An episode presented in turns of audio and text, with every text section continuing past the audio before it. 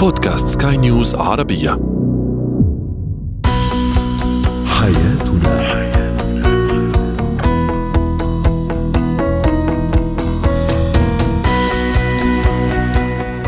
مستمعينا الكرام أهلا بكم إلى برنامج حياتنا برنامجكم اليومي الذي يعنى بشؤون الأسرة وباقي الشؤون الحياتية الأخرى والذي يمكنكم الاستماع اليه عبر منصة البودكاست لسكاي نيوز عربية.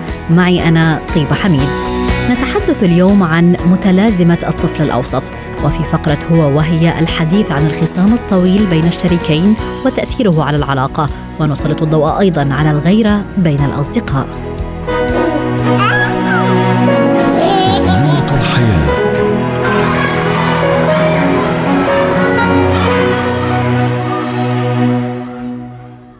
متلازمة الطفل الأوسط عندما نتحدث عنها يجب أن نعرف أنها ليست اضطرابا عقليا سريريا وإنما هي مجرد اسم يطلق على ظاهرة مألوفة يمكن أن ترافق العديد من الأطفال خلال طفولتهم.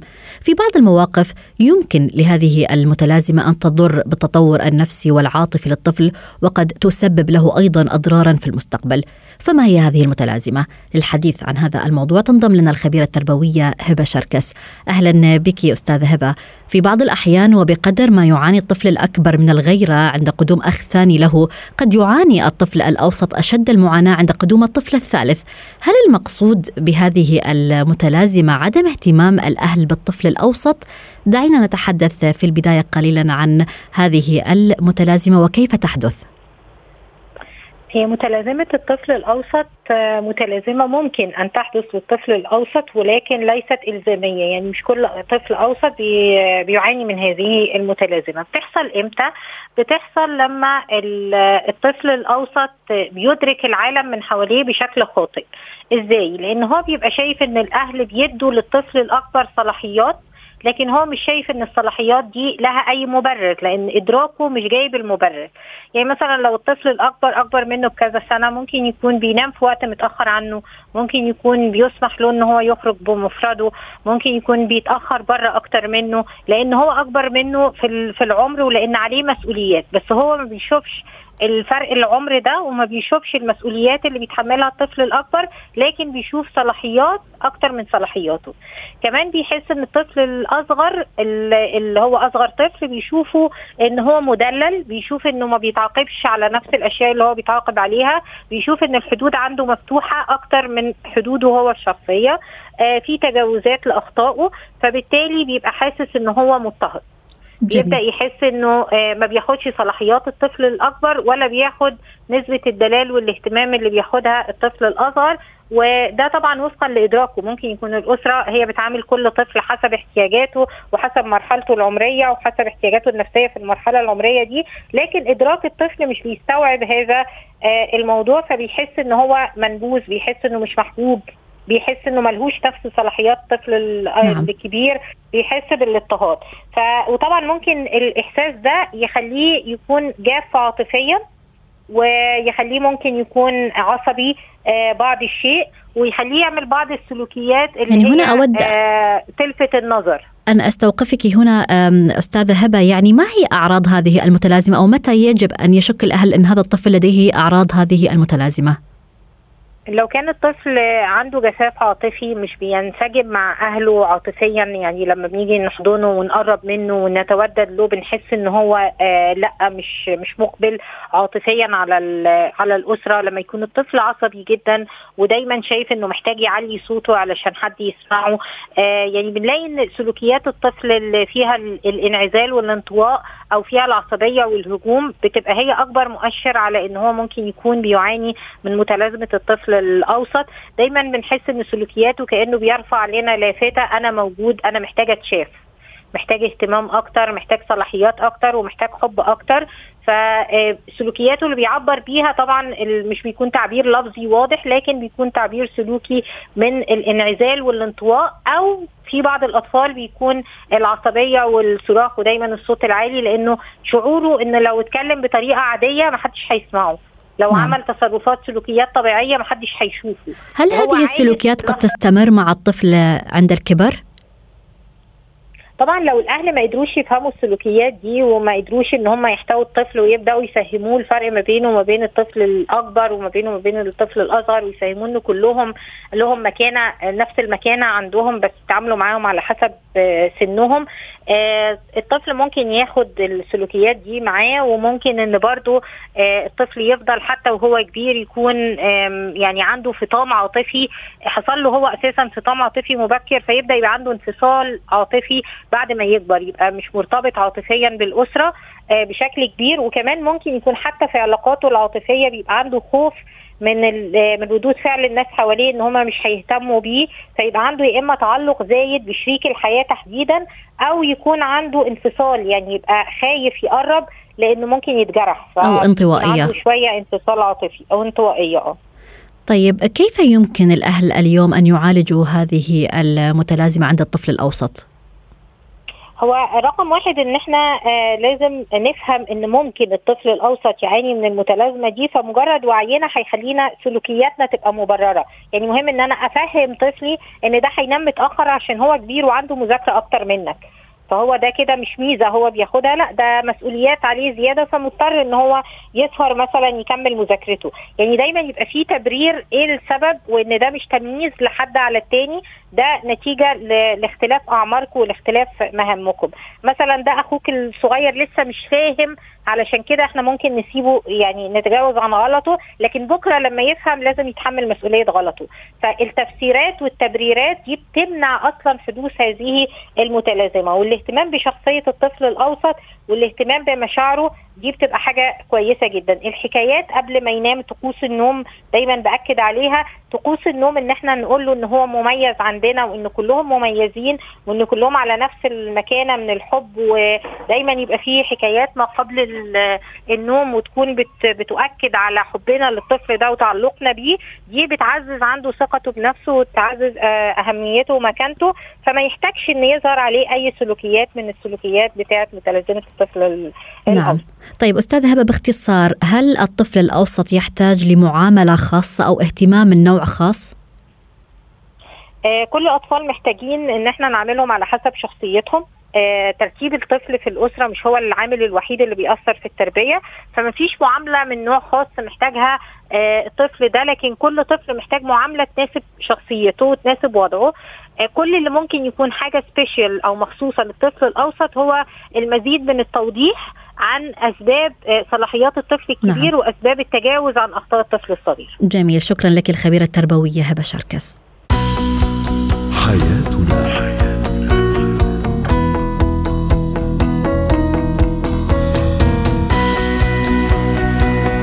مجددا نرحب بكم مستمعينا الكرام أنتم تستمعون لبرنامج حياتنا برنامجكم اليومي الذي يعنى بشؤون الأسرة وباقي الشؤون الحياتية الأخرى والذي يمكنكم الاستماع إليه عبر منصة البودكاست لسكاي نيوز عربية معي أنا طيبة حميد. هو وهي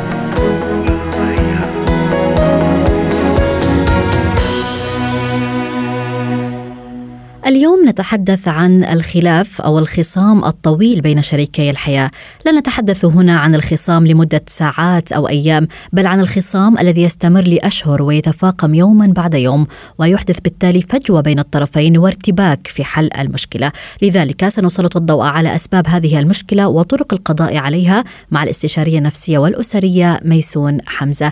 أهلا بك أستاذة ميسون. الخصام الطويل بين شريكي الحياة قد يقطع الحوار بينهما ويكونا بحالة أصعب من الانفصال.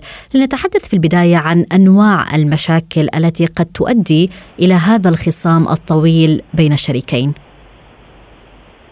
أهلا بك دائما وبجميع المستمعين. نعم تتعدد الأسباب الخلاف المأزمي. بين الشريكين وأبرزها يكون التضارب العميق بوجهات النظر والقناعات. دائما عندما ننظر بالمشاكل الأسرية تفضلت في المقدمة أن هنالك مشاكل عرضية تتعلق بتعكر المزاج، تعكر الأذواق، التعصيب من أمر ما أو إشكال ما، ولكن عندما نتكلم عن الأمر المأزمي وهنا أستطيع أن أتوقف عند مسألة مهمة جدا إنه هذا المشكل المأزمي هو ليس وليد لحظة ما يعني أول ما يجب أن يعرفه الجميع إنه المشكل الذي يؤدي إلى خصام لفترات طويلة هو ليس آه، آه، وليد الصدفة أو نعم. وليد حدث ما إنه يتعلق ببنيه الشخصية الموجودة لدى كل من الشريكين وغالبا في فترات التعارف والخطوبة تظهر هذه الخلافات في القناعات أو في وجهات النظر أو في الآراء أو في الانتماءات حتى أو في الاختلاف الثقافي التباين الثقافي بين بيئتي الشريكين. تظهر هذه الخلافات ولكن دائما يعول الشريكين على مسألة إنه نستطيع أن نتخطاها أو أن نتغاضى عنها دون أن يذهبوا مباشرة إلى حلها منذ البدء. ماذا جميل. يحصل في مراحل الحياة أولا يلتهي الزوجين بتأسيس الأسرة إنه نحن نؤسس أسرة ننجب أطفال ولكن مع تقدم الحياة وعندما يدخل التعود إلى تفاصيل الحياة وتغيب شرارات الحب تظهر هذه المشاكل. وخصوصا إنه إذا اعتمد الشريكين آه، منذ البداية آه، عدم الاهتمام أو آه، أحيانا نقول للزوجة أو للزوج فوت لزوجتك أو فوتي لزوجك هذه المسألة. هذا الأمر يحصل فيه تراكمات على المستوى النفسي لأنه لم يتم التناقش حوله أو حله منذ البدء. فأدى لاحقا إلى تعود الشريكين على الابتعاد نفسيا وفكريا عن بعضهما البعض. كما تفضلت لا يعود الحوار آه، آه، ناجعا أو آه، قابلا بين هذين صحيح. الزوجين. فيدخل الشريكين في حالة من الخصومة وتصبح روتين. ولكن ما لا يدركه هذين الشريكين إنه هذا أساس قد اهتز في العلاقة بينهما وفي بنية الأسرة وقد أثر حتما على الأبناء. تتشتت رؤية الأبناء للصورة المشتركة بين الأب والأم. ونحن نعلم أنه نفسيا دائما يجب أن يظهر الأبوين مهما اختلفت الرؤية أو الثقافة أو المزاج بينهما. يجب أن يبقيا متحدين في شخصية الطفل. صحيح. طب هنا يبدأ الشرخ عند الأطفال وعند الأبناء و... ويصبح الأطفال أو الأبناء عرضة للتجاذب بين الأب والأم خصوصا إذا غاب الحوار وغابت الشراكة وغاب الرأفة. لأنه كلنا نعلم أن رب العالمين أمرنا بأن يعني خلقنا لكم من أنفسكم ازواجا لتسكنوا إليها. فهون وجعلنا بينكم مودة ورحمة. هنا نرى أن الرحمة والمودة قد انهارت بين هذين الزوجين وهما دعامتين أساسيتين. لذلك نحن أمام خطر بنيوي يهدد هذه الأسرة. ويهدد تلك العلاقة لا يعود أولي الأمر قادرون نعم. على التدخل لحل هذا المسألة يعني طيب أستاذة ميسون يعني هل دائما نعم. تكون أسباب هذا الخصام هي مثلا مشاكل متراكمة أم قد تكون هناك نعم. مشاكل نعم. نفسية عند أحد الطرفين و و ولا يمكن التخلص منها مثلا نعم نعم أنا ذكرت منذ البدء أنه خلاف بالرؤية والثقافة وبالبنية بين بين الشريكين، طبعا هي هي قائمة من وجهة نظري أنا كأخصائية نفسية قائمة على مشاكل تتعلق بالبنية النفسية لدى كل من الطرفين، جميل. ويكون فيها شخص قوي شخص ضعيف، لا يكون هنالك توازن في القوى بين الشريكين، شخص يقول أنا أأمر وشخص يقبل بأن يكون هو المأمور. هذا نعم. لاحقا سيؤدي إلى الخصام. آه، وهذا ما قلت آه، به منذ البداية إنه هذا الخصام المأزمي والطويل الأمد ليس وليد صدفة أو إشكالية ما يعني صحيح. آه، مسألة اقتصادية. هو وليد أمر تراكمي. يعني متى نصل إلى الخصام؟ عندما نشعر أن الطريق مسدود مع الآخر متى أقرر أن أنهي علاقة؟ عندما أشعر أنه لا لا مجال للبحث حول الحلول أو لإعادة تسوية الأمور. هل هناك حلول أستاذة ميسون نعم. لكي ننهي نعم. هذا الخصام؟ هل هناك أمل لإنهاء هذا الخصام وإعادة العلاقة من جديد؟ نعم.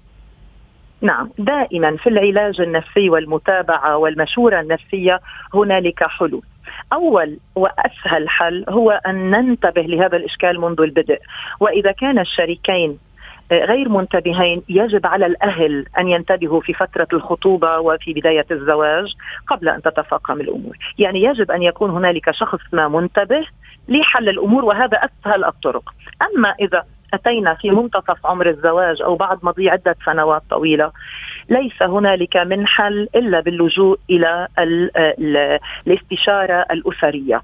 نعم. في يوجد في كل المجتمعات وتحديدا في مجتمعاتنا العربية اليوم الكثير من العيادات للاستشارات النفسية بين الزوجين.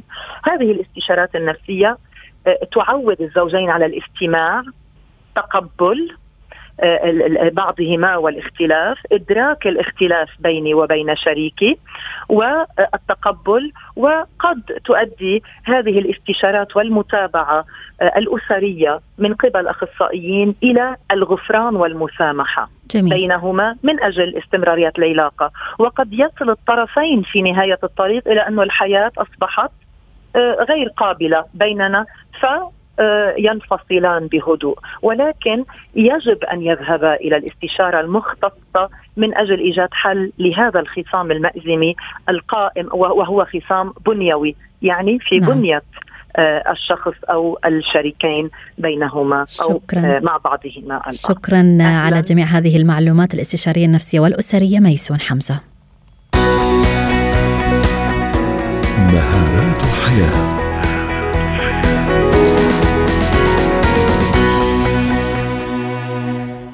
نواجه أحيانا غيرة الأصدقاء من أصدقائنا الآخرين وللأسف نحاول أن نثبت لكل طرف أننا نحبه ونقدره ولا نفضل أحد عليه ولكن لا حياة لمن تنادي فالغيرة قد تبقى قائمة وقد تربكنا بالفعل أكثر في التعامل مع الأصدقاء. حول الغيرة التي تأتي من الأصدقاء وما هي الحلول المثلى للتعامل معها تنضم لنا أستاذة علم النفس السلوكية الدكتورة رحاب العوضي. أهلا بك دكتورة رحاب تحدث الغيرة كثيرا بين الأصدقاء وبانواعها يعني هناك الغيره على صديق من صديق آخر هناك الغيره من النجاحات أو إذا تشابهت مسارات الحياة قد تظهر عندها أيضا الغيرة.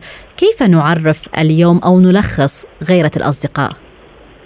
أهلا بك واهلا بالساده المتابعين. آه، فكرة الغيرة هي الغيرة هي سلوك غير حميد أو سلوك سلبي أو سلوك سيء. فهي ابدا سلوك الحب والوفاء أو تقترن بسلوك الحب والوفاء هي الغيرة سلوك مقترن بعدم الثقة بالنفس وعدم الثقة بالآخرين والشعور بالنقص. طيب ما بين الأصدقاء في الغيرة من من الصديق على الصديق من صديق آخر. صديق لصديق آخر بيكون سببها إن الشخص بيحب التحيز والت... يعني حب التملك والتحيز لنفسه وإنه يرى أن الكون يجب أن يسير وفقا لإرادته ويكون حب مرضي، الغيرة بأصلها حب مرضي. هذه في الغيرة ما بين الأصدقاء، أما الغيرة في السلوكيات اليومية فبين الأصدقاء أيضا فنجدها الغيرة من تفوق علمي نجدها من غيرة من متزوجة ومخطوبة أو في عمل أو غير ذلك. ولكن الغيرة هي ليست قرينة الحب. إذا تواجدت الغيرة بين الأصدقاء فنحن متأكدين في هذه الحالة أن هذا الحب هو حب مزيف وليس حب آه، صادق أو صريح أو واضح. هو حب مزيف أو حب تملك ولكنه ليس حب صادق. آه، لأن آه، والشخص الغير دائما هو شخص يعاني يعاني من نقص يعاني من عدم ثقة بالذات يعاني من من خشية خوف أن يبتعد عنه من يحب. أو شخص ضعيف جدا يجد أن التملك والتحيز للصديق خشية أن متى تزيد هذه الغيرة عن حدها؟ إيه، الغيرة بالأساس هي شيء غير زي ما قلنا غير محمود. يعني من الأساس المفترض لا تتواجد بين المحبين لأن الأصل بين المحبين سواء كانوا أصدقاء أو رجل وامرأة أو غير ذلك يجب أن تكون بينهم الثقة. بتزيد عندما أجد أن هي شيء خانق ويسبب لي الإزعاج ويسبب الإزعاج عندما يتدخل في التعاملات اليومية عندما يتم تدخل من الصديق الآخر في اختيار الملابس واختيار شريك الحياة واختيار نوع العمل عندما يتم من غير أنه مشغول عنه عدد معين من الساعات لا يتصل به كل هذه الأمور تصبح أنها زيادة عن الحد وغير متوافقة. عندما يشعر أحدهما أنه يرغب في إخفاء أمر عن الآخر فهذه بداية شعور من الطرف الذي يغير من الذي يغير منه. يعني في طرف بيغير على صديق فالصديق الثاني بيبدأ يسعى إنه يخفي امور عنه. لا أنا ما رحتش الم... لا ما المكان ده أنا ما اتخطبتش أنا ما ما اشتغلتش. بيخفي أمور خشية حدوث صراع أو مشكلة أو نوع من أنواع الانزعاج نعم. نبدأ يحدث لنا القلق من أي علاقة إنسانية عندما نلجأ إلى الكذب وإخفاء المعلومات والتظاهر بالحب. دي علاقة مزعجة. الصداقة بالغيرة هي علاقة مزعجة. طيب متى آه. يمكن أن نراعي مثلا مشاعر الغيرة؟ ومتى يجب أن نواجه هذه المشاعر ونواجه الشخص أيضا؟ آه، في البداية يجب أن لا يكون مشاعر غيرة لأن الصداقة تتفوق على الحب. يعني مشاعر الصداقة تتفوق على الحب وتسبقه بعدة خطوات. لأن الصداقة لكن البعض قد يقول هو لأنه يحبني مثلا فيغار علي من الصديق الآخر وما إلى ذلك. هل هذا مبرر؟ هل يجب أن نستخدم هذه المبررات؟ اطلاقا. ده ده ده مبرر للتسبب اللي هو نوع من أنواع التألم الذاتي نوع من حب التألم. بمعنى الصديق بيغير على صديقه. فالتاني بدل ما يقترح عليه تخفيف الغيرة عدم التدخل الزايد قوي في شؤونه الخاصة بيبدأ يوجد له البدائل يوجد له المبررات يوجد له ال mechanisms of defense اللي هي ميكانيزمات الدفاع إن أنا آه هو بيعمل كده عشان بيحبني. لا هنا بيكون حب تملك. وليس حب. وبهذه آه التصرفات نعزز نحن هذا الإحساس إحساس الغيرة صحيح؟ بالضبط بالضبط. إن أنا اما أسكت مرة واثنين في تدخل في اللبس تدخل في لا تتحدث مع الآخرين في تدخل إذا الفتاة جاءها خاطب وظلت الصديقة تنفرها من هذا الخاطب في ظل في واقع الأمر وإنسان جيد. كل هذه الأمور تزيد عن حدها مما يعزز آه، آه، تملكه مما يعزز رغبته في انقياد وغالبا غالبا صفة الغيرة من الصديق الآخر تكون بين صديقين أحدهما قوي الشخصية والآخر تابع ولهذا يوجد له المبررات أنه هل الغيرة أستاذة هبات تظهر بين الفتيات أكثر من الشباب؟ آه على آه يعني أعتقد إن هي بنسب متقاربة ولكنها ليست متفاوتة. في غيرة ما بين الشباب الذكور وفي غيرة بين البنات آه طبعا. ناتجه من الموروث الاجتماعي إن البنات أكثر بتهتم بالجمال بتهتم باللبس بتهتم بالخطوبة والجواز. كل هذه أمور آه, آه، تسبب أنواع الغيرة. أما الشباب لأن موروثنا المجتمعي الشاب دائما جميل الشاب دائما مميز الشاب دائما ناجح فلا تعطي مجال للغيرة أكثر من هذا والصداقات القوية تجد فيها الصداقات التي تمتد ل 40 و50 عام نجدها بين الذكور فقط آه ويمكن ده كمان ناتج إن صداقات النساء لا تمتد لانشغال النساء بالزوج والأبناء والعمل والأمور نعم. فالأمور بتكون على كاهل المراه أكثر فلا نجد لها مجالا ل... ل... ل... لمقابلة الأصدقاء وغير ذلك طيب. ولكن الغيرة للأسف هي متواجدة في البنات بنسبة أعلى طيب يعني في آخر هذه المقابلة كيف يمكن أن نواجه اليوم الصديق الغيور؟